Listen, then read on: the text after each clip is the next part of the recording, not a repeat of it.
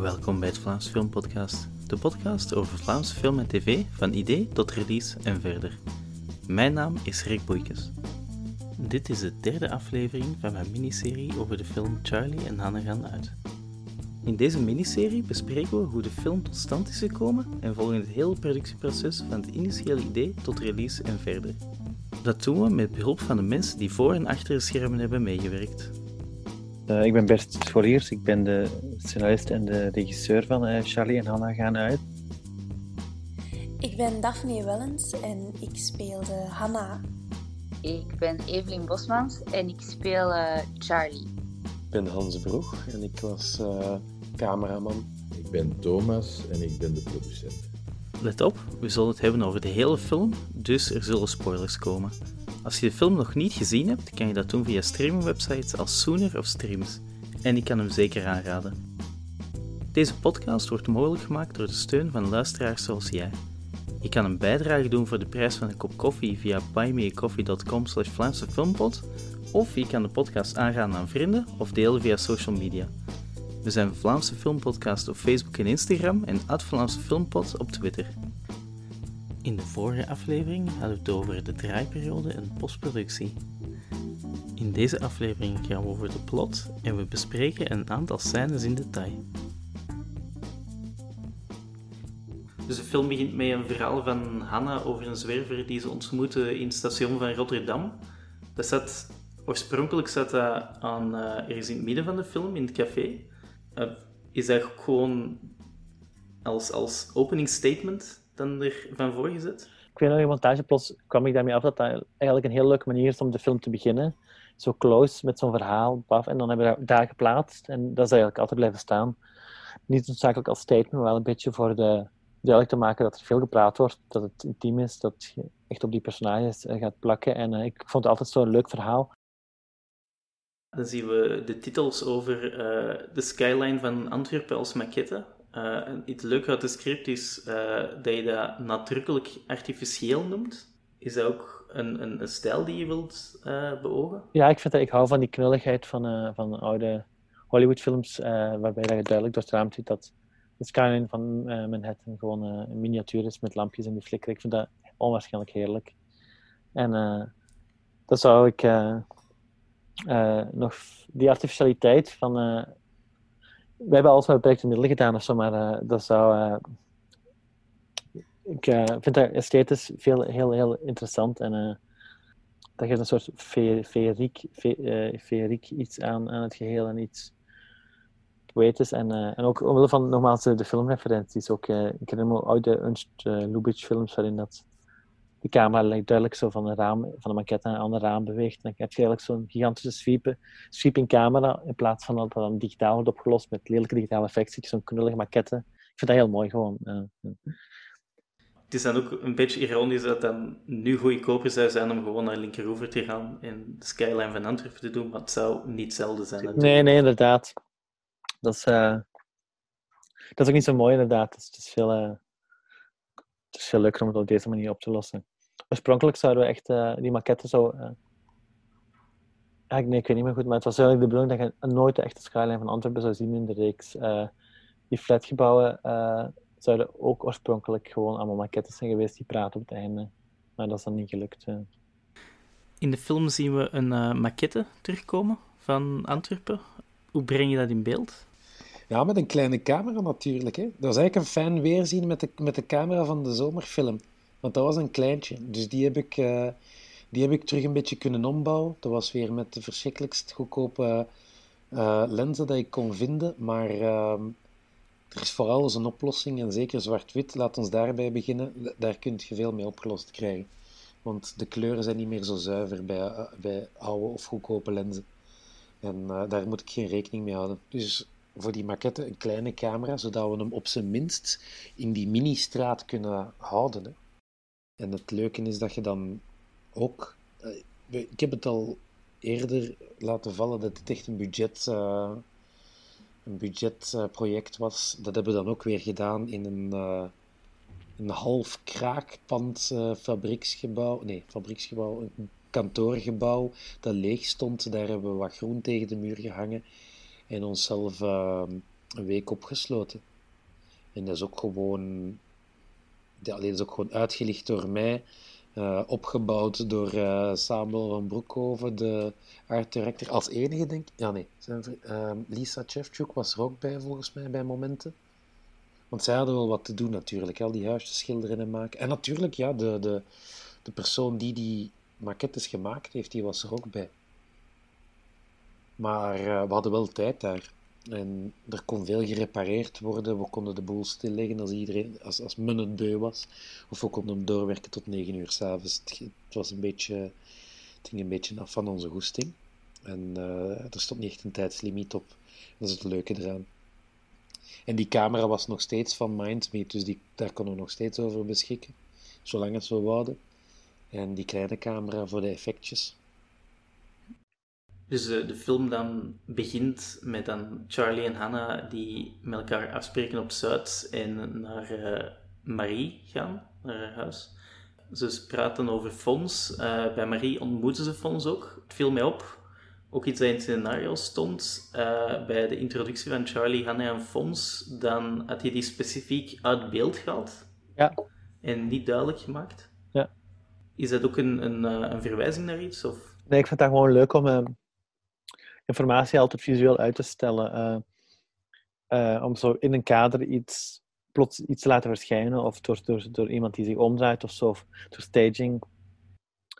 Uh, nieuwe, nieuwe elementen in de scène te introduceren in plaats van gewoon met een kut. Dus ik, vind dat, ik vond het een hele leuke manier om, om dat te doen. Ik weet dat dat shot ook gestolen was uit, uit Carol. Daar zaten zo'n paar mooie raamshots in, geloof ik. En, en en, uh, en dan kwam idee, met het idee om Fons ertussen te zetten en uh, die zo te laten verschijnen. Maar uh, dat zijn eigenlijk zo, ook allemaal een beetje zo visuele spielbrugtukjes. Zo, om zo in gelaagdheid uw, visuele expositie in de scène te doen met, op een originele, toffe manier. En, hm. en dat hebben, dat we ook nog in de reeks... Allee, dat, dat, dat, is echt iets wat ik heel graag doe. Dat maakt de, de stijl zo wat speelser. en niet zo letterlijk ben je ook heel erg bezig met in die, die eerste scènes heel specifiek iedereen te introduceren, hoe dat je, uh, omdat dat echt het begin van de film is? Uh, nee, niet echt. Uh, denk ik niet bewust, toch niet. Natuurlijk, om, ja, om, ja, ja, natuurlijk eigenlijk ook wel, maar dat is heel organisch. Uh, je, je, begint gewoon te schrijven en ook, bedoelt, en ook, ik bedoel ook visueel natuurlijk hoe dat die personages. Ja, ja dat wel een beetje. Uh, uh, zo, je ziet als, in de eerste scène ziet je alleen silhouetten, in de tweede, in de tweede scène zien we Evelien en Daphne alleen aan de andere kant van de straat.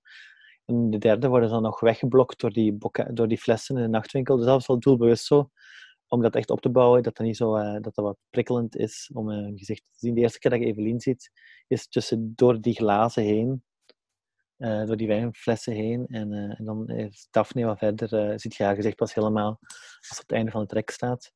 En, en dan loopt ze op staan en ziet je hen allebei frontaal aangelopen komen. En dat vind ik wel heel leuk om zo daarmee te spelen. Dat is ook, maar dat is ook iets typisch klassieke Hollywood cinema. bijvoorbeeld, ik herinner me een, film die ik onlangs zag, waarin dat je gewoon de eerste opening alleen maar voetstappen van mensen door stad volgt en je weet niet wie er daarboven zit en plots zo een van de mensen die dan loopt is dan het hoofdpersonage. Dat soort dat zijn zo, uh, zo klassieke Hollywood-trucjes uh, van vertellen die heel tof en speels zijn, die, die uh, niet zoveel gebruikt worden. Die Paul Spielberg wel nog veel gebruikt in zijn, in zijn films. Dan overtuigt Charlie Hannah om een snoepje te eten. we zien dan ook een heel mooi iris shot op dat snoepje. Dat is ook de, die verwijzing naar die klassieke Hollywood. Ja, ja, ja in die stille films inderdaad. Soms zo elementen visueel te benadrukken, gewoon met een iris. Dat ik heel grappig vind. Scorsese doet dat ook natuurlijk in... Uh, uh, welke film is het ook alweer? Ik weet niet meer, ik weet niet meer maar Scorsese doet in een van zijn uh, films het ook. echt maskers op beeld gooien om zo een beetje te benadrukken. Ja. Dat is dan ook gewoon volledig een, een in postproductie effect. Ja, ja, ja, ja, ja. Dat zag er ook wel glinsterig uit, denk ik. Is dat ook een speciale filter? Ja, we hebben daar wel wat hand heeft heel veel zelf zitten graden en uh, daar hebben ze wel gezocht om dat om dat een beetje een promist filter te krijgen uh, op bepaalde dingen. Ook zeker in het bordeel en zo later, ja.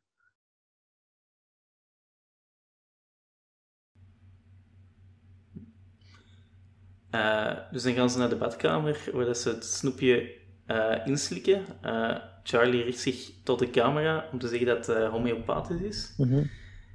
Is- Dat is ook het, het moment dat je aan het publiek laat zien van hier gaan hier zotte dingen kunnen gebeuren. Mhm. Dan gaat eh Hanna met Fons praten. We zien dan het eerste stukje dat de borsten beginnen mee te praten. Mhm.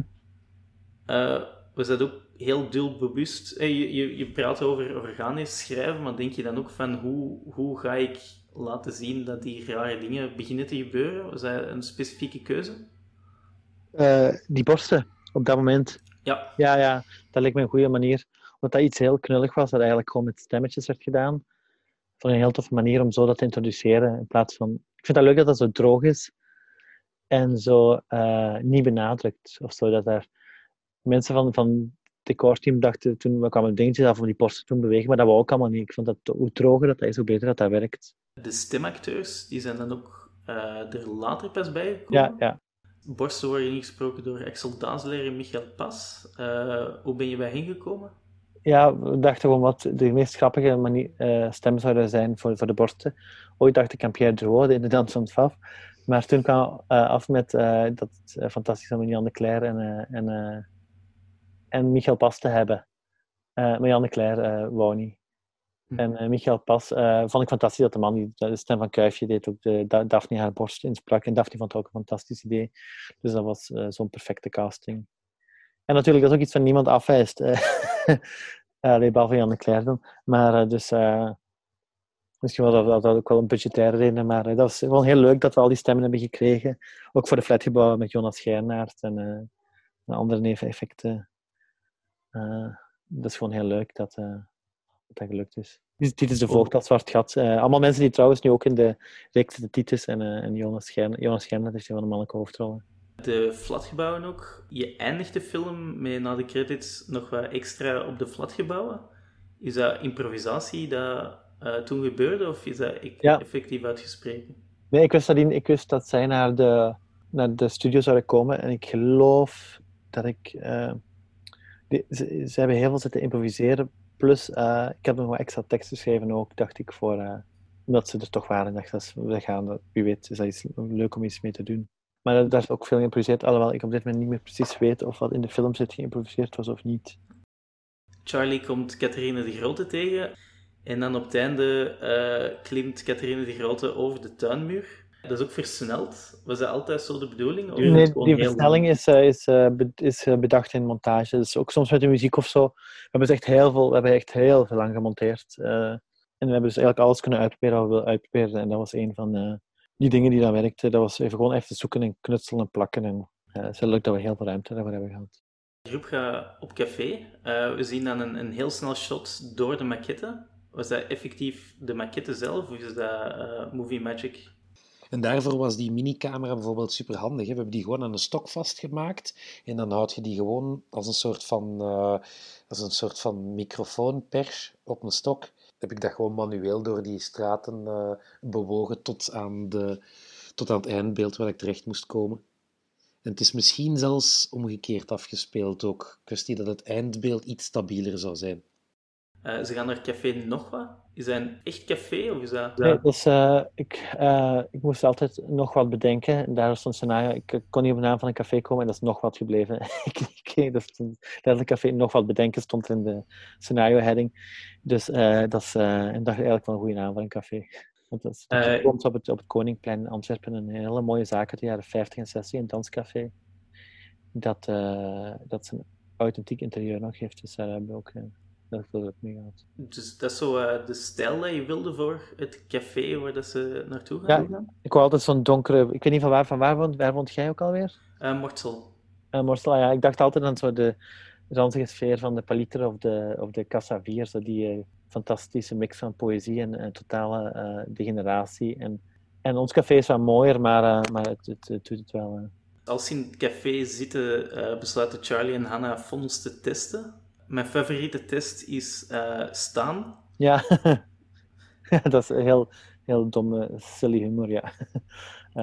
Dat- wat wel een beetje grappig werkte. Ik vond het ook leuk dat je dan eh, Eigenlijk heel het café staat dan buiten en, om dan te applaudisseren op de 7 op 10. Zijn er dan nog andere testen waar je aan dacht?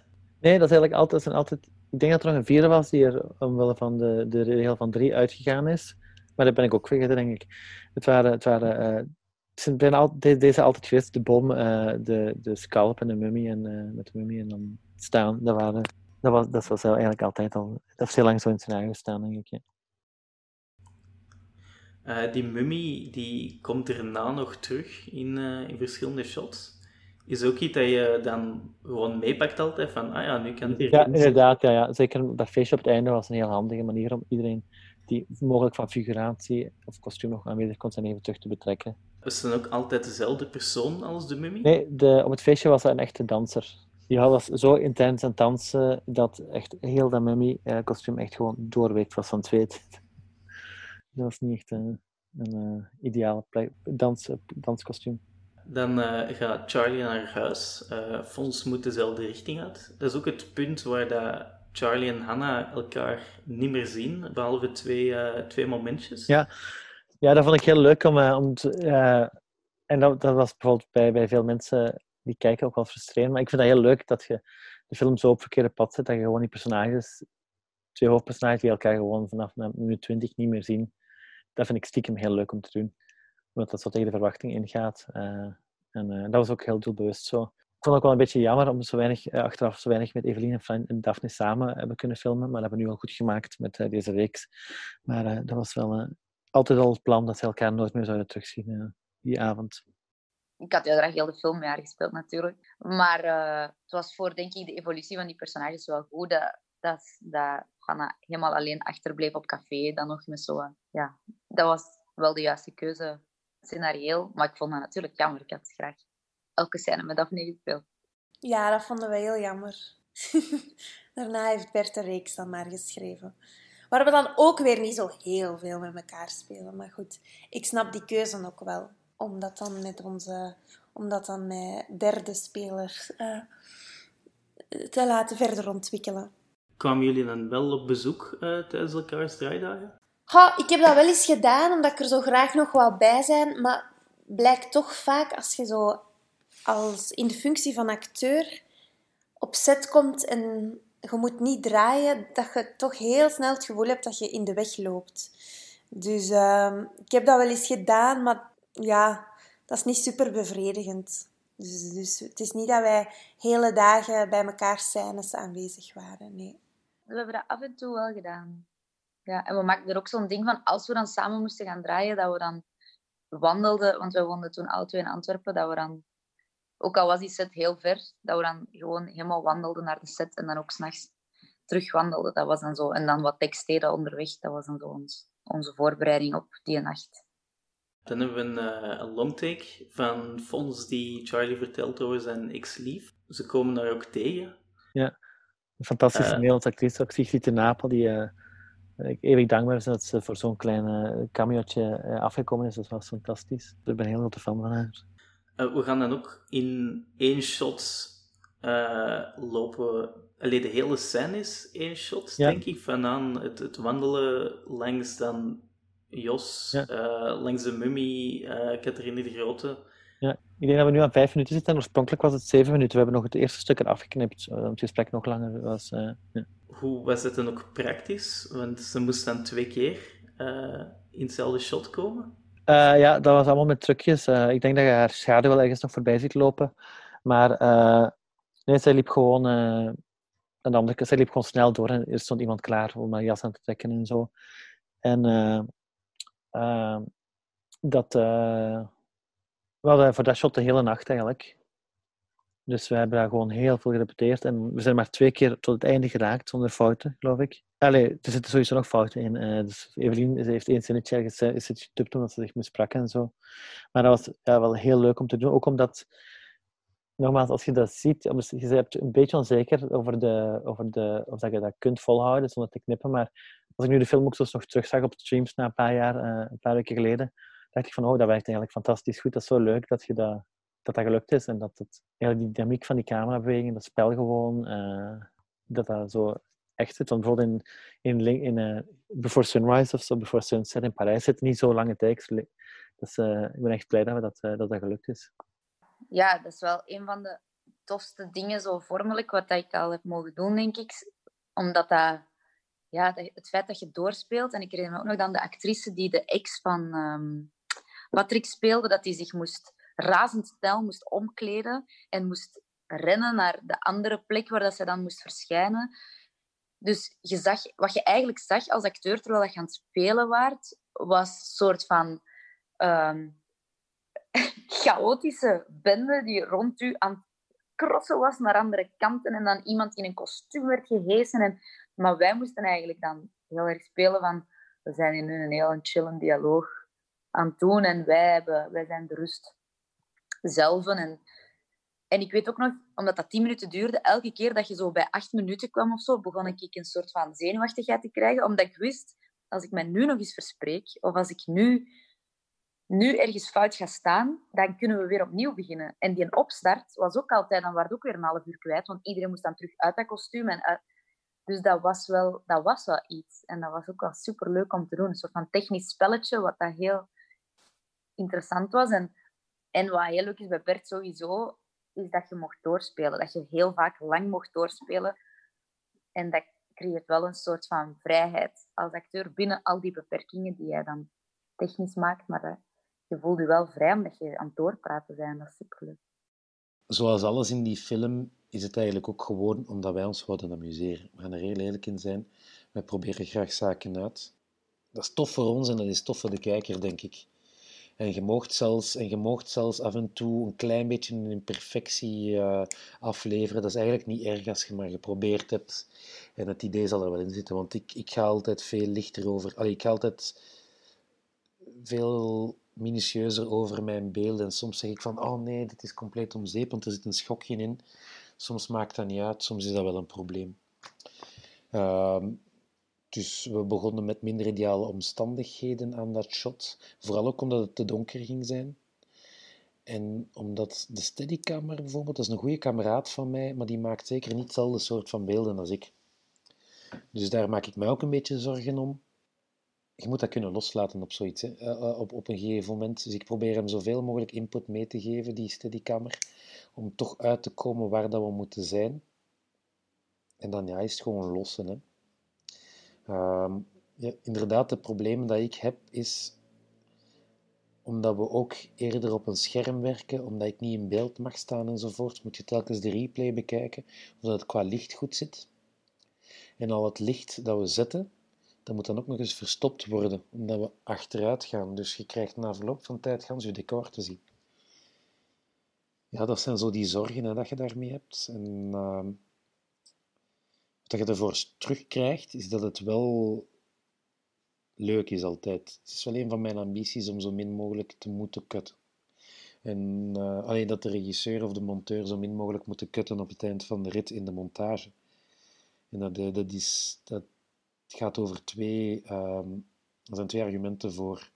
Enerzijds dat je een auth- authenticiteit kunt behouden in je spel. Op de een of andere manier, je kijker gaat dat altijd voelen als je eigenlijk aan het spelen bent met de performance van je acteurs, doordat je erin kut. Als je niet onderbreekt, dan weet je dat die mensen... Enfin, dan kun je de performance van je acteurs veel beter appreciëren, want je ziet bijvoorbeeld ook de stiltes ertussen. Je ziet hun reacties als de ander aan het spreken is. En ehm, ja, gewoon de lengte ervan, hè, van, van zo'n performance op zich. eh, daarin kun je pas echt je personage, denk ik, ehm, echt gaan establishen voor een acteur. Dus dat is een argument voor een long take.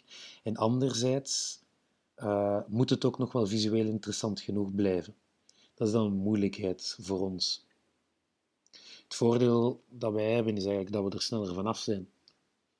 En eh, als het mensen opvalt dat we het in één take gedaan hebben, dan is dat fijn, want dan zien ze ook dat het technisch moeilijker, allee, dat meestal technisch een nezarenstukken is en dat wordt dan geapprecieerd. Als ze het niet zien, des te beter, want dat betekent dat je ermee weggekomen bent en dat het ehm, heel smooth opgenomen is in de, in de montage. Maar ik probeer het ook vanaf dollies natuurlijk. En dat dan nog veel liever van allemaal. Want daar heb ik toch allee, de, ultieme controle. Het is allemaal mijn eigen fout. En eh, als, als het niet goed zit daar. En het is ook mijn eigen uh, merite als ik, uh, als ik er wel in slaag om dat uh, mooi en elegant af te werken. En had je veel takes ervan nodig? Ik denk dat we daar toch een tiental takes op zullen hebben zitten. Oh, als het niet meer is. Bert heeft daar geen medelijden in, dat aantal takes. Hè. Nog voor acteurs, nog voor... Voor mij valt het meestal mee als cameraman. Dat ding staat op een statief en, uh... en er wordt mij wel eens een koffie gebracht ook. Dus uh, ik, kan, ik kan doorgaan. Maar een steadycamera moet natuurlijk zo'n ding dragen van... Ik denk dat die constructie 15 kilo is in totaal zijn, zijn batterij loopt ook wel leeg na verloop van tijd. En ik herinner mij dat hij toch wel een beetje op het randje zat op het einde. En ook voor iedereen wordt het, allee, voor de acteurs wordt het trouwens ook vervelend, hè, want je moet heel lang wachten. En het is heel zenuwslopend ook, want de ene persoon die iets misdoet, die verknalt het voor iedereen. Um, maar dat is dan vooral het ergste van al, is, uh, de, is, is, is de actrice die buiten stond, het ex-lief van Patrick Vervuren, die had natuurlijk een rotklus, hè, want die moest wachten buiten, naast de auto, totdat onze scène voorbij gewandeld kwam. Dan haar ding doen. En dan moest zij achter de camera wegduiken, naar een, naar een volgende punt spurten, zonder dat ze gezien werd, om daar dan een tweede flashback-scène uit te spelen. Maar ja, je merkt het wel. Ik bedoel, het zijn eigenlijk die, uh, die moeites dat je ervoor moet doen, dat wel heel veel voldoening geeft daarvoor. Uh, maar hoe meer dat je het doet, hoe hopelozer dat de mensen ook wel worden, natuurlijk. De cameraman ziet het einde niet meer in zicht. Ik zie ook geen verschil meer. En ik weet dat ik niet kan blijven micromanagen op wat ik gezien heb in playback. Want ja, op een gegeven moment worden mensen ook gek van. Zo, kun je daar vijf centimeter hoger kaderen, daar meer naar rechts, daar meer naar links. Ik geloof dat, ja, dat je maar een paar lijnen, allez, richtlijnen moet meegeven aan een kadreur, maar het moeten wel de juiste zijn. En dan voor de rest moeten loslaten, want anders zijn ze... Anders blokkeert je ze, dan strijkt je, tegen, hen tegen de haren en dan komt het ook niet goed. Je moet de mensen hun... Hun eigen talenten gebruiken. Hè. Uh, dus ja, na verloop van tijd had ik er ook niks meer op te zeggen. Ik heb alle lampen gezet, gehangen en verstopt die ik kon. Uh, en dan blijven we maar draaien. Hè. Dan gaat het over acteurspel. Ik begon het zielig te vinden voor uh, Evelien, die kou begon te krijgen. Maar dat is het enige ook. Hè. Ik bedoel, als, als, als Bert een nieuwe take nodig heeft, dan heeft hij een nieuwe take nodig. Ik vind wel dat het een goede regisseur is. Hij let zeer nauwkeurig op, op de emotionele staat van zijn acteurs. Het is niet gewoon lijnen, allee, um, dialoog aframmelen in functie van het verhaal. Hij wil echt, een, um, hij wil uh, personages uh, ten tonele brengen die een karakter hebben. Dus daarom gaat je soms een beetje tot het uiterste. Hij was, nog trots, hij was er eigenlijk trots uh, op dat hij een keer 30 uh, takes had of zoiets. Hij vond het allemaal overdreven, maar hij vond het wel stoer omdat Woody Allen ook zoveel takes doet. Maar het is wel passie voor cinema natuurlijk. Hè. Het is echt zo de sport van cinema ook. Hè. Het is dan veel takes. Totdat u... Wie doet dat ook weer? Ah ja, Kubrick. Die brak zijn acteurs ook met 50 takes of zo. Dan pakt je nog de zesde of zoiets. Maar... Uh... Allee, uit principe. Tja. Was bij die long take dan ook op een bepaald moment even gedacht om, om dan toch nog extra shots te nemen, uh, zodat je toch nog gaan kan cutten? Ja, er is volgens mij wel een mini-cut geweest, want uh, ik ben zeer ambitieus over het algemeen hoor, en, en, en misschien roekloos of... Uh, of of van dat komt wel goed en we gaan dit en dat proberen en we geraken er wel. Ik had eigenlijk voorzien dat op het einde van die, van die take hadden we een paar um, praticabels, podiums, hadden we eigenlijk een ramp gebouwd die nog eens anderhalve meter omhoog ging. Daarom werd hij zo moe trouwens, die steadycamera, dat is waar. Dus eigenlijk dat hij kon erop lopen en omhoog stappen, om eigenlijk uit te komen in een close-up van, het, uh, van de naam van het bordeel. En dat hing daar in, uh, in neon. Uh, wat was het nu weer? Maison Daddy. Voilà. En uh, ik denk dat dat een cut geworden is, dat we die nog eens apart genomen hebben, omdat het gewoon ja, te moeilijk werd. En, en het gaat heel vaak aan de acteurs liggen hoor. Ik bedoel, iedereen had meer dan genoeg vertrouwen in, uh, in Patrick en Evelien. Dus Bert was er wel vrij hard van overtuigd dat hij de correcte take ging ertussen vinden op het einde.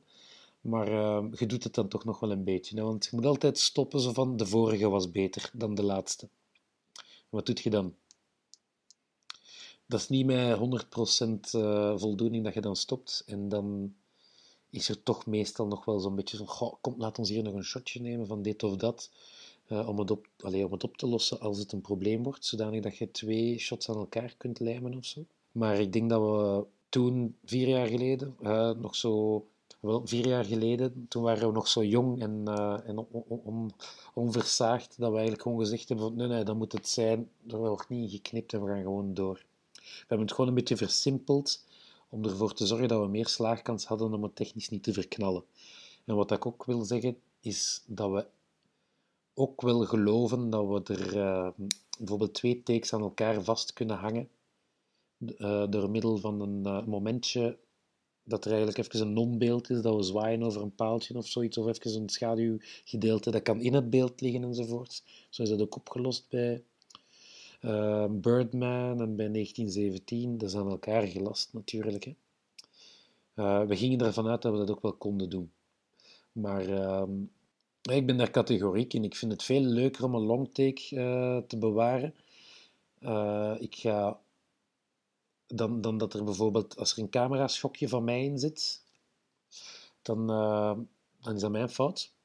Maar ik ga dat ook niet, ik ga ook niet voorstellen om een scène in twee te kappen, omdat er zo'n mini-mini dingetje in fout zit. Want uh, je ziet dan ook dat het gemaakt is door mensen, hè, op de een of andere manier. Um, niemand is zo naïef om, om ervan uit te gaan dat, je, dat zij alleen zijn met, uh, met de personages op het scherm zien. Het is nog altijd een film. En ik vind dat meta-aspect van film, als je soms de camera voelt, dat vind ik ook wel iets interessants. Want dat maakt het, dat fictionaliseert eigenlijk het, uh, het, het uh, concept van de film aan zich al eens. En dat betekent dat je ook weer meer kunt permitteren.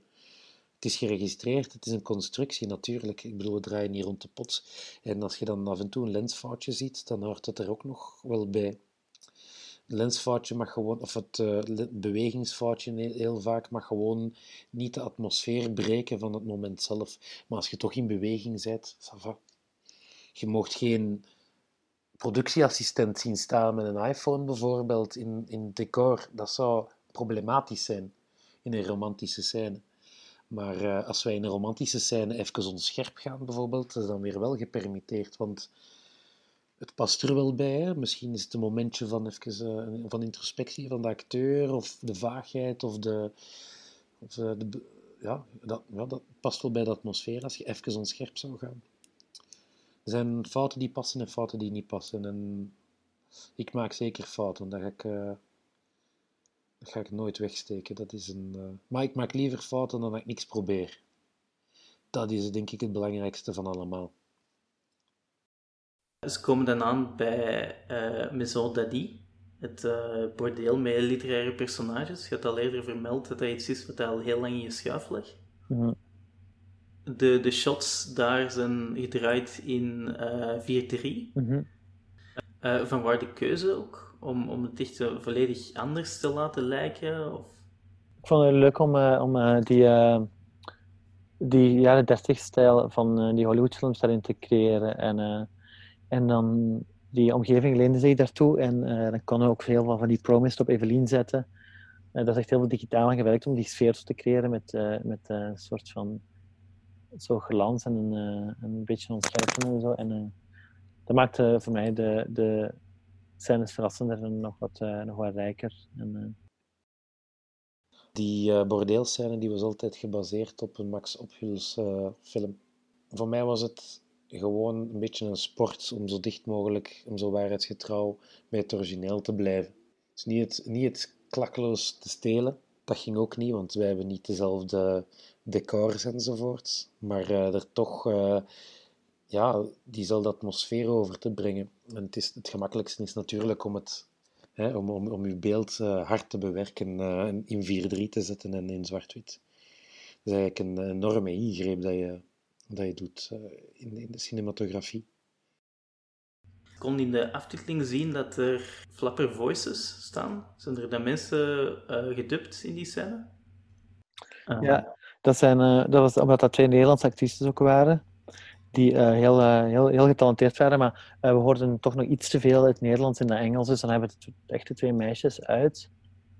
Volgens mij echt twee meisjes uit Alabama, die toevallig die kende via Antwerpen. Echt ergens Ehm, de States in het midden van Amerika, die hebben daar, twee modestudenten eh, hebben dat ingesproken dan. Dat waren dan de, de Fitzgerald-meisjes. Ja, ja. Uh, dan even terug naar Hanna en Marie. Hanna ziet dan uh, Geert, a.k.a. Piemelboy. Mm -hmm. ze probeert zich vermommen als uh. Mm -hmm. Maar dat lukt dan uiteraard niet. Mm -hmm personage Piemelboy wordt gespeeld door Jeroen van Dijk. Uh, hoe ben je bij hem gekomen? Ik denk dat Evelien met zijn naam afkwam. En uh, ja, Jeroen, ik vind Jeroen onwaarschijnlijk geniaal acteur. Uh, ik wil er heel graag nog opnieuw meewerken. Dat moet dringend gebeuren. Maar ja, dat was Evelien, Evelien kwam met hem af. En ik denk dat hij, dat hij misschien wel iets te oud voor de rol was. Allee, ik, merk, ik ben niet zo heel tevreden over... Wat hij doet is geniaal, maar misschien dat we iets te ver zijn geweest in het ridiculiseren van dat personage. Maar uh, dat is, niet, uh, dat is misschien niet, niet authentiek genoeg, maar uh, hij doet dat wel zo ongelooflijk grappig. En bij het kijken, zijn, zijn, als hij show zegt, lachen de mensen ook meestal het luidst. Of als Jeroen zegt van een tattoo-machientje. En eigenlijk was het gewoon het idee om een hele foute café-type neer te zetten, zoals er wel een paar rondlopen in Antwerpen, die niet altijd nauw nemen met een ethische normen wat betreft vrouwen. Marie vertelt ook over Hannes' vorige ervaringen mm. via een boek. Uh, ik vond het ook iets leuk uh, dat ze dan eindigt met van, ah ja, waar zijn we nu? Dat is het moment waar dat, uh, Vincent en Mark binnenkomen. Mm. Die Marcus trouwens, die je ziet, dat is de producent van de film. dat is een cameootje. Dan staan Hanna en Vincent buiten en er komt een straatventer die een cam wil verkopen die hij naar Carthago in 45 brengt. Mm. Ja. Uh, Hanna weigert. Mm Ik vond het ook een heel leuk dat je zo een, een opening hebt naar hier kan iets mm speciaal gebeuren. En Hanna zegt gewoon nee, dat hebben we vorige, vorige week al gedaan. Dat is ook een van mijn favoriete grapjes. Ja. In de plaats krijgt ze een sleutellanger met een zwart gat in. Mm ondertussen dan in het uh, bordeel gaat uh, Madame bieden aan om de toekomst te lezen. Mm uh, terwijl ze aan de toekomst zitten lezen, zien we een heel mooi shot waarin we die kleine glimpsen van de toekomst opvangen. Uh, we zien dan ook Hanna het zwart gat openen. Mm Ik vond het ook een heel mooi shot dat we dan heel dynamisch in het zwart gat gaan. Mm is dat ook iets dat later pas gekomen is? Ja, dat is allemaal in montage bedacht, ja. ja. Ja, dat, dat is dan ook niet... alleen de flitsing ik van het, van het, van de, met de sleutelhanger. Ik denk, uh, dat waren gewoon stockshots die we nog hadden, die we gedraaid hadden. En het was te beginnen knutselen en, uh, en zo is dat gekomen, ja. Hanna en Vincent in de Cosmos wordt intercut met Charlie en Fons in, het, in de villa. Dus ik ga mij eerst focussen op Hanna en Vincent. Mm -hmm. De gekunstelde Cosmos. Mm -hmm. Vind ik een heel leuk ideetje in het begin zijn ze ook volledig mute, de stemmen. Mm -hmm.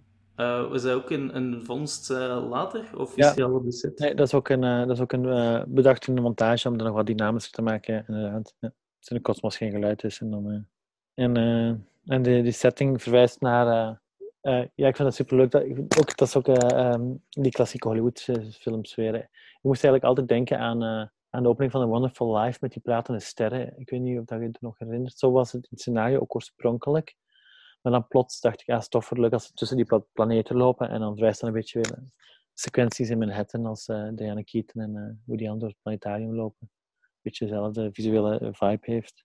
En, uh, maar ik geloof dat, dat die kosmos, ik zag mij dat ook in, voor, bij het, voor het draaien, veel kleiner ik zag dat als een soort van uh, gewoon kleine set dat wij zouden filmen en dan die personages daarin plakken. En zijn die mensen van decor die uh, zeiden van we gaan dat gewoon bouwen op haar grootte. Dus dat was wel heel leuk. Vincent laat ook zijn pakje sigaretten vallen, dat daarna nog gaan teruggaan. Mm. Ook de, de effecten in het zwarte gat vond het heel mooi. Je had al vermeld over zo eh, de melk eh, ronddraaien. Nee, nee, echt gewoon zelfs op een glazen, bijvoorbeeld ook een glazen doorschijnende schotel met de dreft en zo. En dan de kleuren gamma's helemaal omgegooid en, en dan in zwart-wit gezet. Eh, dus het is echt heel veel digitaal geprutst, maar met allemaal wel echt... eh dat is niks... Ah ja, dus Hanna en, en eh, dingen zijn wel voor Green Key natuurlijk, maar heel de achtergronden zijn dan gewoon echt op bureautafels en zo op witte papieren gedraaid.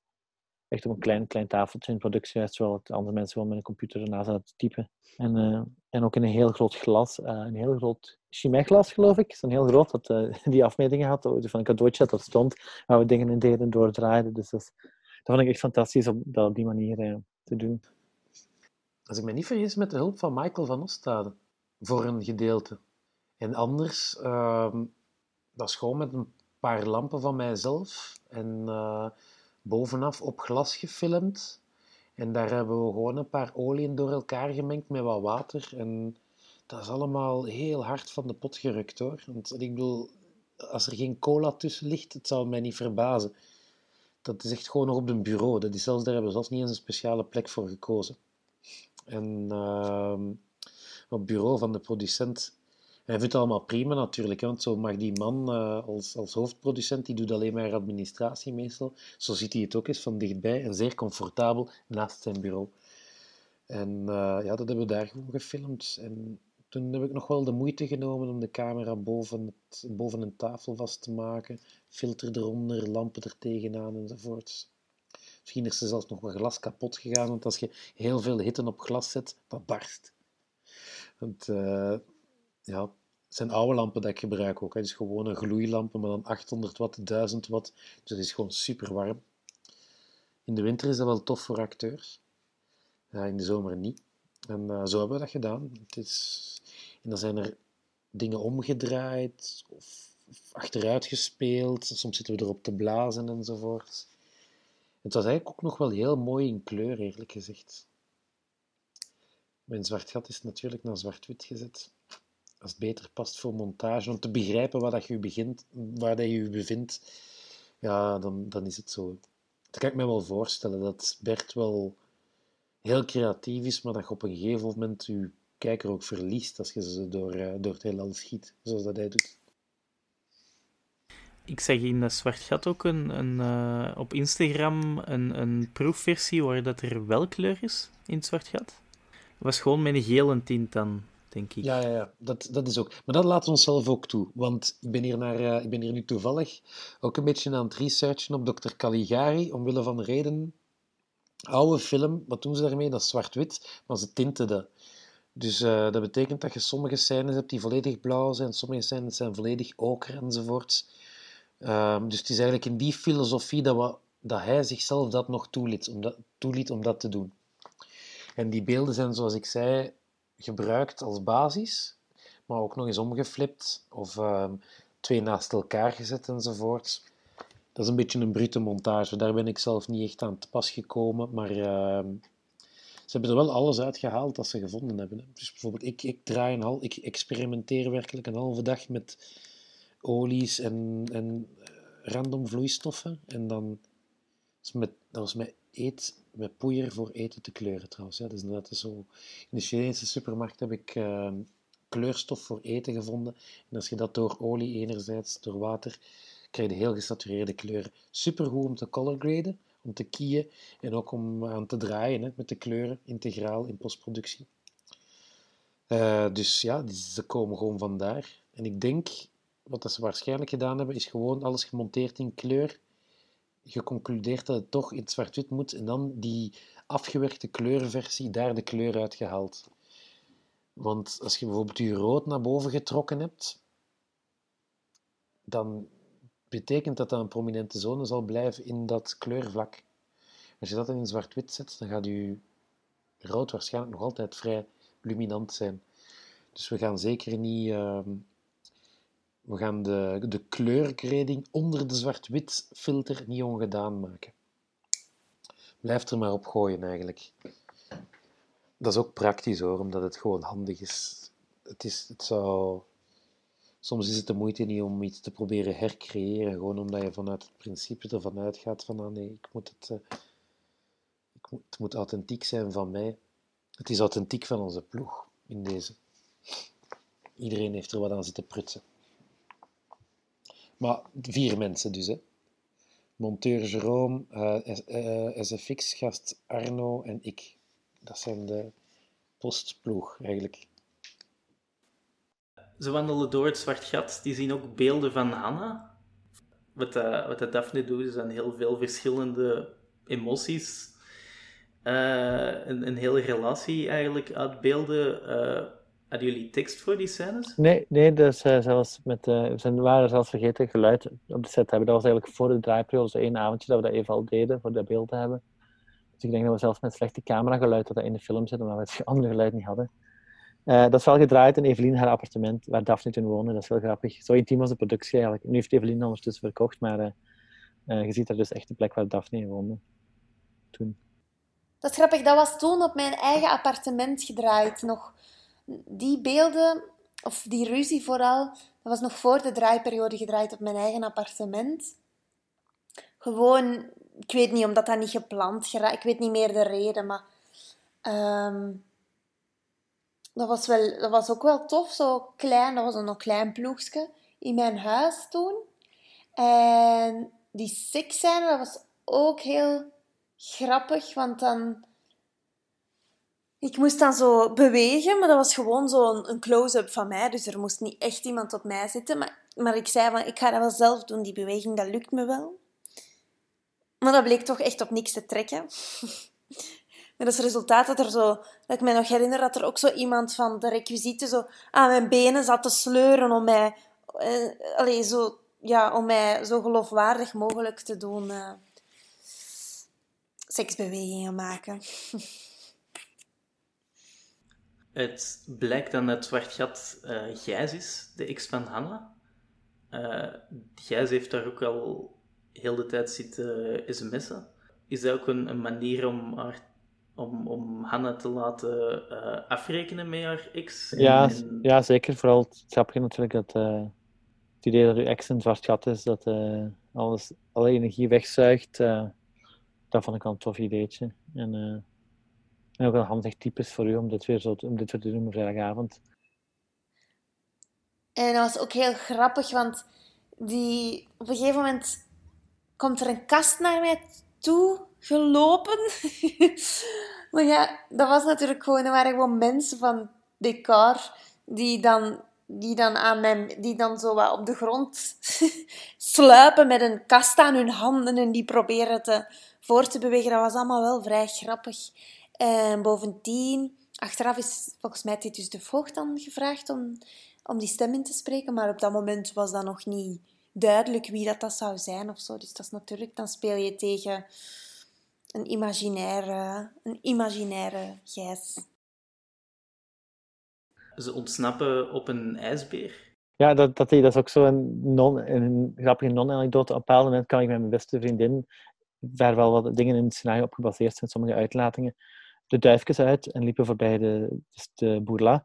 En in een kledingswinkel in etalage stond daar een ijsbeer. Gewoon als decorstuk. En uh, toen zei die vriendin uh, van mij van, ah, je moet ook een ijsbeer in je film stoppen. En daarom zit een ijsbeer in. Dus uh, dat is echt volledig, dus niet volgens de conforme scenario-regels, maar gewoon dat het leuk was om een ijsbeer in te stoppen. En dan grappig, dan, die ijsbeer is speciaal voor de film gemaakt. Dat is een, uh, een Isermo-ijsbeer met een metalen kern, ook door die decormensen, door een of andere kunstenaar. En op deze, die ijsbeer stond ook nog op de expo voor Vlaamse film in Fort van Oostende deze zomer. Dus die leeft nog mm. altijd wel, wel een beetje verminkt. Is nou ja, wel veel feestjes en feestjes heeft gedaan, de ijsbeer. Daar hebben wel veel mensen opgezeten dronken. Als ze op de ijsbeer zitten, uh, zien ze het pakje sigaretten nog eens langsvallen. Dat komt toch later weer al terug. Uh, dan beleven ze wat avonturen die we enkel in een boek zien. Uh, ja, Orlando Furioso, ja, dat, dat was een beetje het idee daarvan, van die, die schetsen van Gustave Doré, inderdaad. Uh, om dat om te zetten. ik vond dat een heel leuk idee om zo een heel fantasierijke uh, dingen om te zetten in schetsen en, en dat, dat, toch het gevoel te geven dat dat echt gebeurd zou zijn. En dan vinden we Hannah terug die net Vincent getest heeft en na de atoombom terug as is geworden. Uh -huh. Met een beetje alcohol uh, komt hij terug, maar hij mist een arm. -huh. Ik zeg in het scenario ook, hij mist een arm of een oog, hangt er vanaf wat we kunnen faken. Ja. Dus een arm was dan toch, toch nog te doen. Ja, misschien ja, duidelijker of zo, denk ik ook narratief. En dan gaan Hanna, Vincent, de zwerver en een monnik eh, kebab eten. Ik vond dat een heel, heel toffe scène, die kebabscène. Ja, dat is eh, ook een leuk, leuk beeld, ook zo stedelijk romantisch. En die monnik, dat is Erik de Kuiper, hè, ook de filmmaker, die al iets heeft van een boeddhist, een monnik. Dan later gaat eh, Hanna nog eh, Vincent een nieuwe arm geven in een vrij horrorachtig shot, waar dat er een hoop mensen naast haar liggen. Mhm, Eh, ja. Oh shit, dat was ik al vergeten, dat shot, ja, inderdaad. dat, dat gebeurt dan eigenlijk na de meer horror villa scène, maar Mhm. van waar kwam dat idee? Eh, oh, ik weet niet, ik vond dat een grappig idee. ik omdat het zo fout was. En van de pot gerukt. En eh, dat was een periode dat ik wel ook veel, eh, heel veel eh cello en oude horrorfilms in de jaren 50 of 60 keek. Uh, totdat ik iemand ken die daar in inleiden. Maar nu, nu, nu ben ik niet meer op de hoogte van die genre. Maar toen heb ik toen tijdens heel veel van dingen gezien. En vandaar dat dat een beetje ook in het achterhoofd zat. Al die Mario Bava dingen en die... Jess Franco. Dat is ook- en zo. Dat is ook, denk ik, vrij veel mensen dat er lagen. Er zijn dan meerdere mensen moeten eh, ja, zoeken. ja daar, waren, daar waren wel etalagepoppen bij, geloof ik, als, eh, als eh, heel veel mensen. En die lagen ook op matrassen om die hoop wat groter te maken. Of misschien waren het toch allemaal echte figuranten. Dat kan, ja. Ik denk dat, hij- ja. Terug bij het verhaal van Charlie en Fons. Die volgen een ananas over de Noordpool. De ananas komt ook van Madame Dadi, Suivez l'ananas. Waarvan komt dat? Dat komt ook uit, eh, uit mijn literatuuropleiding met de autuurzagen van een plots een schaakbord binnengevlogen komt en dat schaakbord gevolgd moet worden door de ridders van de ronde tafel. Eh, het is gewoon dat soort narratieven dat ik zo leuk vind en die fantasie dat ik in de pot van de potgeluktheid dat, eh dat eh een gegeven in deze, deze film. Dat, ja, vandaar dus. En, en, ananas is gewoon een grapje, ook omdat eh, ook de producent Mark Gooyens haat ananas. Die bestelt altijd broodjes zonder ananas. Is er manisch over, dus dacht ik, maak er een ananas van. ik heb hier eh, nog een, eh, een, een eh, mascotte uit die periode zelfs liggen, een echte ananaspop. eh. in de studio in, in Wilrijk hebben wij dus echt een leegstaande kantoorruimte hadden wij dan naast elkaar dat heelal, dat bos en die Noordpool staan. Daar is twee, twee maanden lang aan gebouwd. Dat zag er wonderlijk mooi uit. En, en gewoon voor die ene kamerbing, omdat ik het leuk vond dat we van het bos naar het universum zouden kunnen glijden, is dat langs elkaar gebouwd. Echt. En eh, dat is wel lekker decadent. Maar dat was ongelooflijk om daar eh, rond te lopen in die, in die, op die plek, want dat was zo magisch. Dat gaf echt zoiets van zo'n oude Hollywood-studio, dat die drie sets er langs elkaar stonden. En eh, dat was echt, eh, dat waren heel leuke draaidagen. Door een donker bos komen ze aan bij een, eh, een villa. Mhm. Eh, de villa is in kleur. Ja. Eh, was ook heel duidelijk van de hele film is zwart-wit. Ja. Eh, je wilde ook eh, meer kleur erin steken. Uiteindelijk enkel de villa. Er is, er is ook een shot dat, eh, dat Patrick Vervuren ook zo plots, eh, trouwens bij die, bij die kast, ik weet niet wat opgevallen is, ook zo plots aan de andere kant van de ruimte staat. Mhm. En het eigenlijk helemaal moeten omlopen eigenlijk snel. En eh, ik zie hem net niet zuchten of bewegen. dus dat is ook leuk om dat soort dingen om mee te spelen in één take. Vind ik altijd heel leuk. Het, het hielp bij het, het dreigende van heel de scène in, in de villa. Mhm. Dat, eh, je voelt, allee, je hebt die, echt die horrorsfeer. En dan, eh, ja, vond ik het een heel cool shot dat hij ineens daar staat. Mhm. Eh, is, die, is dat shot ook heel... hebben jullie er ook lang over gedaan om dat te doen? Nee, niet zo heel lang, denk ik. nee. Nee, dat viel wel mee. dat, dat hij er stond is ook pas bedacht op de set zelf. Eh. Ja, die Giallo-films, als ik het daarover heb, dan gaat het eigenlijk vooral over Italiaanse horrorfilms uit de jaren. Nu moet ik oppassen, hè, want ik weet dat er eh, filmkenners gaan meeluisteren. Nee, Bert als niet een van de minste. Ehm, uit de jaren 60, misschien zelfs 50, waarin dat er zwaar uitvergrote ehm, acties in voorkomen. Eh, acties enerzijds en anderzijds kleuren. Dus compleet over de top. En eh, rood is bijvoorbeeld extra, enfin, bloed is bijvoorbeeld extra rood. De nacht is superblauw. eh, en ga zo maar door. En omdat we al blauw en rood hebben, kletsen we er nog eens ergens groen tussen ook. En ehm, overacting en eigenlijk een expressionistische ehm, benadering van de wereld die u compleet uh, vrij ligt natuurlijk. Als je als filmmaker uh, mocht je kiezen wat dat je doet. Uiteindelijk worden Charlie en Fons opgesloten in de kelder, waar dat ze uh, Satan tegenkomen. iedereen wordt Italiaans gedubt. Mhm. van waar kwam dat idee voor het dubben?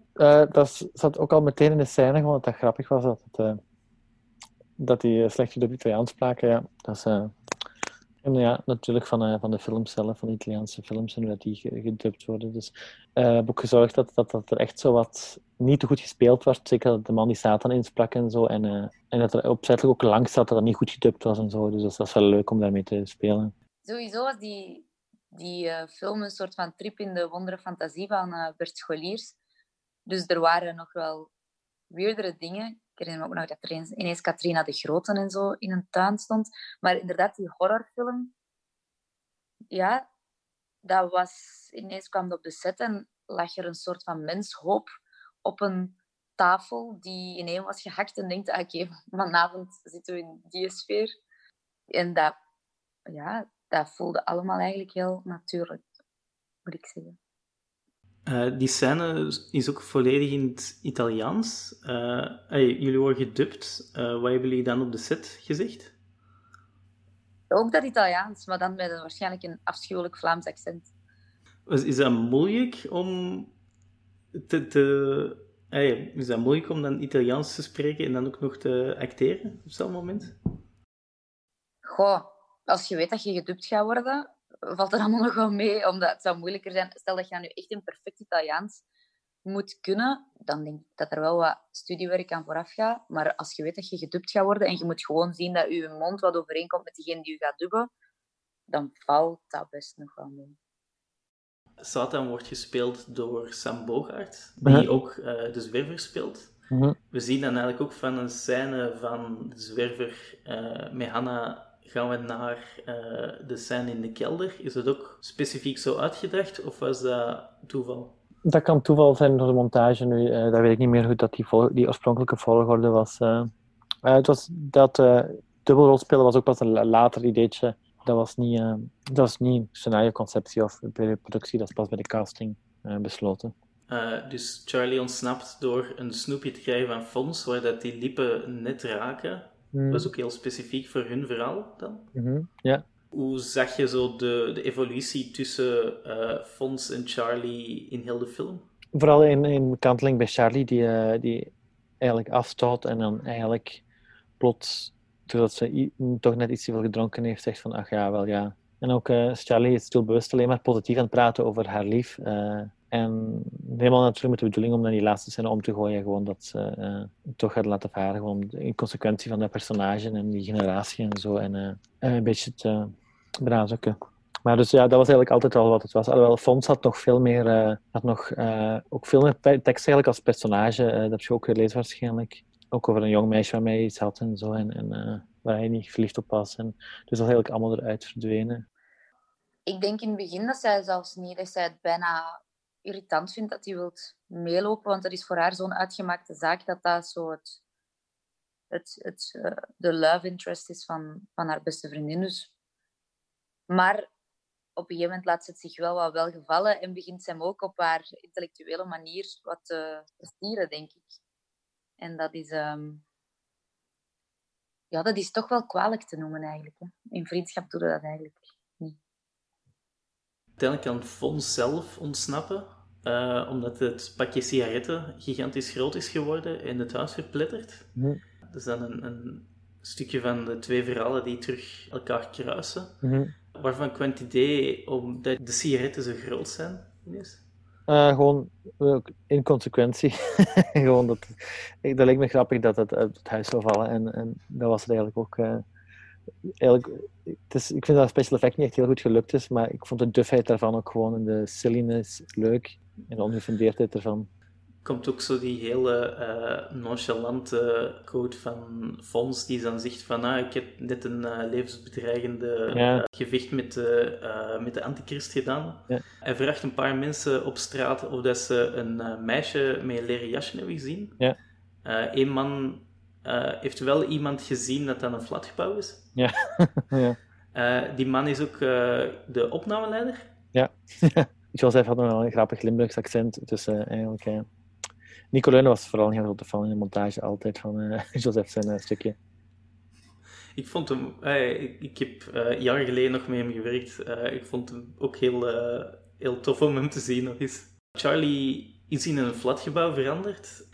Heb je dan ook hard zitten denken van welke andere flatgebouwen dan meepraten? En, allee, of welke andere gebouwen dan? Nee, dat is eh, niet echt hard. Ik, meestal met zo'n idee van zo'n scène, dat, die ontwikkelt, dat staat ineens op papier en dat gaat heel snel dan. Dat is, eh eenmaal dat je in die absurditeit zit, eh, dat flatgebouw. Ik denk dat het vooral handig was om te kunnen zien dat ze, Charles, dat ze Hanna zag en dat er daardoor een flatgebouw is, dat het zo hoog is. En daar, eh, dat ik er zo op ben gekomen. Dan terug naar Hanna. Vincent moet door. Hanna zou graag hebben dat hij zou blijven, of eh, ze zou wel meegaan, maar ze moet ook nog wat op eh, Marie letten. Ja, Dat wist je altijd al, dat, dat Vincent gewoon weggaat uiteindelijk. ja, ja inderdaad. Ja, ja. Dat was voor de opbouw het interessantste, voor de tragiek van Daphne, haar personage. Dat is ook een, een heel mooie scène dat ze dan die afscheid nemen terwijl ze tussen de maquettes staan. Nee, nee, die staan, die staan er echt ertussen, ja. ja. De achtergrond is fake, maar ze staan echt tussen, ja. Dat was, een, dat was de enige reshoot die we gedaan hebben eigenlijk. eh, Dat zat niet oorspronkelijk in het scenario. Dus eh, Marie vraagt of Hanne meekomt naar een feestje. Eh Hanne heeft geen zin, maar komt toch mee. Dan zien we dan op dat feestje, terwijl we alle vorige figuranten mee zien dansen. Mhm. Eh, je had al de vorige vermeld, een leuke manier om iedereen nog eens terug te zien. Dan is er met Hanne naar Fons, die bij Charlie zit. Dat is dan ook eigenlijk de connectie terug tussen Hanne en Fons. Dan eh, probeert Fons Charlie te kussen. Mhm. Ze gaan naar eh, de keuken. We hebben er al eerder over verteld, over dat shot. Mhm. Charlie loopt weg, Fons volgt daar. Eh, die loopt nog even door Maison Daddy Mhm. om haar te zoeken. En dan ze eindigen op de Noordpool. Dus dat eh, Fons bekent dat hij haar de hele avond al wil kussen. En zich eh, verschrikkelijk aangetrokken voelt tot Charlie. Mhm. Dat is ook het, het moment dat dan Charlie een eh, sms krijgt van haar, eh, haar vriend. Dat hij toch gaat blijven. Eigenlijk is, gaat het erover dat ze eigenlijk de hele tijd met allemaal theorieën afkomt en eh grote woorden over, over eh, die relatie en zo. En dan op het moment zelf dat ze gewoon even niet eenzaam wil zijn of op haar tenen zodat hij gewoon niet voor haar wil komen op dat moment. Eigenlijk die beslissing maakt om hem te bedriegen. Ik vond dat wel eh, heel menselijk of zo, dat eh, dat, dat eh, zoiets heel kleins en onnozels is. Eigenlijk niet eens echt een ruzie of zo, maar gewoon echt de banaliteit van de onzekerheid van zo'n relatie en zo. En, en dat eigenlijk dat verhaal eigenlijk zichzelf vooral voorgepraat is over hoe goed dat die relatie functioneert, terwijl waarschijnlijk helemaal geen goede relatie is dat ze heeft met, met, die, met haar lief. Ik denk dat dat een beetje zo weergeeft hoe, dat, hoe de dingen in het leven lopen en hoe. Um, ja, het is allemaal een soort van opeenvolging van toevalligheden. Dat, bijvoorbeeld wat Hanna doet, is daarin een veel schrijnender voorbeeld. Zo heel tijd dan over die gasten te hebben, dat er eigenlijk heeft aangerand. En dan op het einde toch nog bij hem op die fiets kruipen. Dat is dan een veel schrijnender voorbeeld daarvan. Maar hoe dat in zo'n nacht, dat je als jong mens... Eigenlijk zijn alle twee wel een soort van verloren, zoekende zielen. Ja, en die doen maar. En ja, op een manier... Allee, toen gaf dat voor mij wel heel goed weer wat het is om zo twintiger te zijn en zo aan verloren, verloren te lopen in het leven. En ja, dan stuurt je lief van, ja, nee, ik ga toch niet komen, ik blijf bij mijn ouders slapen. En dan kust het toch maar met een andere gast. En ja. Op het einde zien we ook uh, Charlie en Fons kussen in haar appartement. Dat is ook een shot. Is het dan ook echt een, een maquette dat we zien, dat er is ingeplakt? Ja, dat is gewoon echt, uh, dat is wel een gewoon digitale composite. Dat is, uh, ja, het huis, het gebouw, het gebouw gefilmd van de andere kant van de straat en geplakt in de maquette. Ja. De scène met, uh, met Evelien en Patrick is eerst gedraaid geweest. Want we zijn nadien, uh, na, de, na de shoot zijn we nog aan de slag gegaan met die maquette. Dus dat is heel simpel om daarvoor dan dat, uh, dat bewegingsje... Nee, dat was geen beweging zeker. Enfin, dat shot te organiseren, dat zij daarin zouden passen. Want uh, losstaand van de maquette en het briljante idee van Bert, moet ik toegeven, was het voor mij altijd de bedoeling om gewoon... Het wil een stadsfilm zijn, echt, hè, Charlie en Hannah. Om eigenlijk zo ook eh, af te sluiten als, ehm, als, een, als een klein... Een, een, een titi-soir, een, een anekdote van een, van een ja, een stad dat een volledig universum is. Dus dat je inderdaad kunt afsluiten met een, met een rustig beeld om eruit te gaan van uh, de ongedefinieerde stad. Het is natuurlijk Antwerpen, waar, waar, dat ons verhaal zich heeft afgespeeld. Dat is een manier om je eraan te onttrekken, om, om terug uh, een klein stapje achteruit te zetten en, en alles een beetje te relativeren en te hersitueren op het einde, op het einde van, de, van de rit. Hij heeft het mij nog x aantal keer moeten uitleggen, want hij wist precies welk beeld dat erin ging passen. En ik zeg van, ah ja, gewoon, ah je zit daar iemand in. Ja, is prima, doen we zo dan. En dan maak ik nog altijd a priori een beeld, vooral op de op, op, op het decor dat ik dan ter beschikking heb. En uh, daar herinner ik mij nog een beetje, dat er zo nog, ah, is toch mooier dit? Ja, nee, nee, maar dat komt erin. En hij had al lang al in zijn hoofd wat het uiteindelijk zou gaan worden.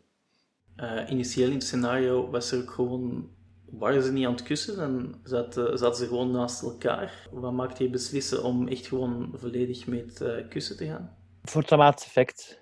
Dat dat, uh, een, want oorspronkelijk ging het over, over die knie aanraken, helemaal van Erik Romein gestolen en bleef daarop. En hebben er zoveel tekst voor gedaan, echt, echt hoe dat zijn vinger bewogen om die dingen. Maar eigenlijk werkt dat uh, volknippen naar die kus veel, veel, is er een veel beter shot om mee uit te gaan, vind ik.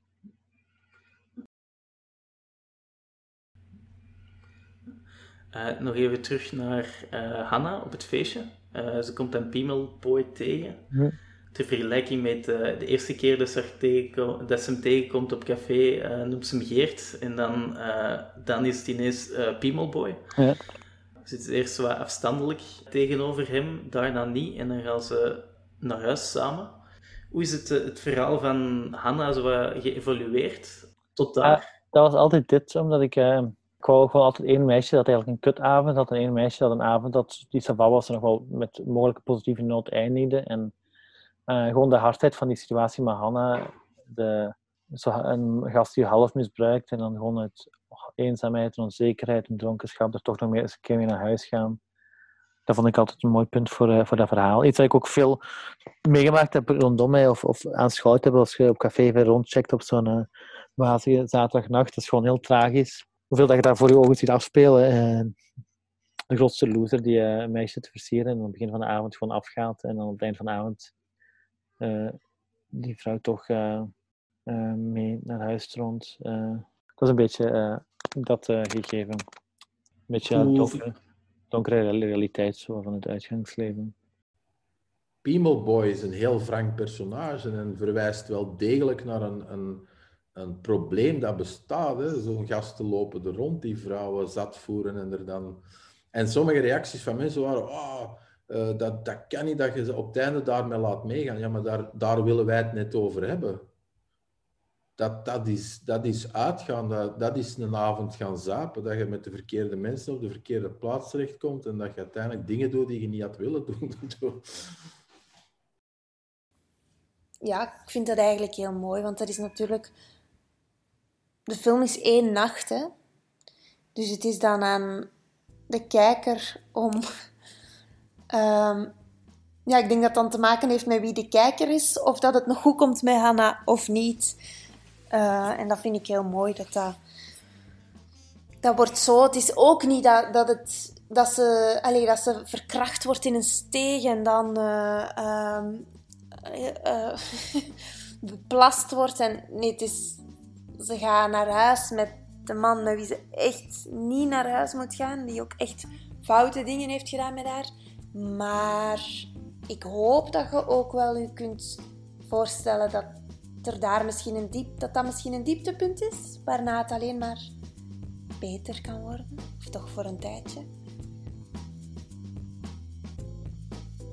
Dit is het einde van deel 3. In de volgende aflevering bespreken we de release en blikken we terug op de film. Dit is de eerste keer dat ik een miniserie als deze doe en het was heel aangenaam om met de cast en crew over de film te spreken. Als je helemaal tot hier hebt geluisterd, kan je dat dan laten zien door een comment achter te laten op een van mijn social media kanalen en daarin een ananas te gebruiken? Als u andere afleveringen van de podcast wilt beluisteren, kan dat via Apple Podcast, Spotify of de website vlaamsefilmpodcast.wordpress.com. Deze podcast werd gemaakt door Rick Boeikes, dat ben ik. Met dank aan Bert Scholiers, Daphne Welles, Evelien Bosmans, Hans Brug en Thomas Leijers voor de interviews. Bedankt voor het luisteren en tot de volgende aflevering.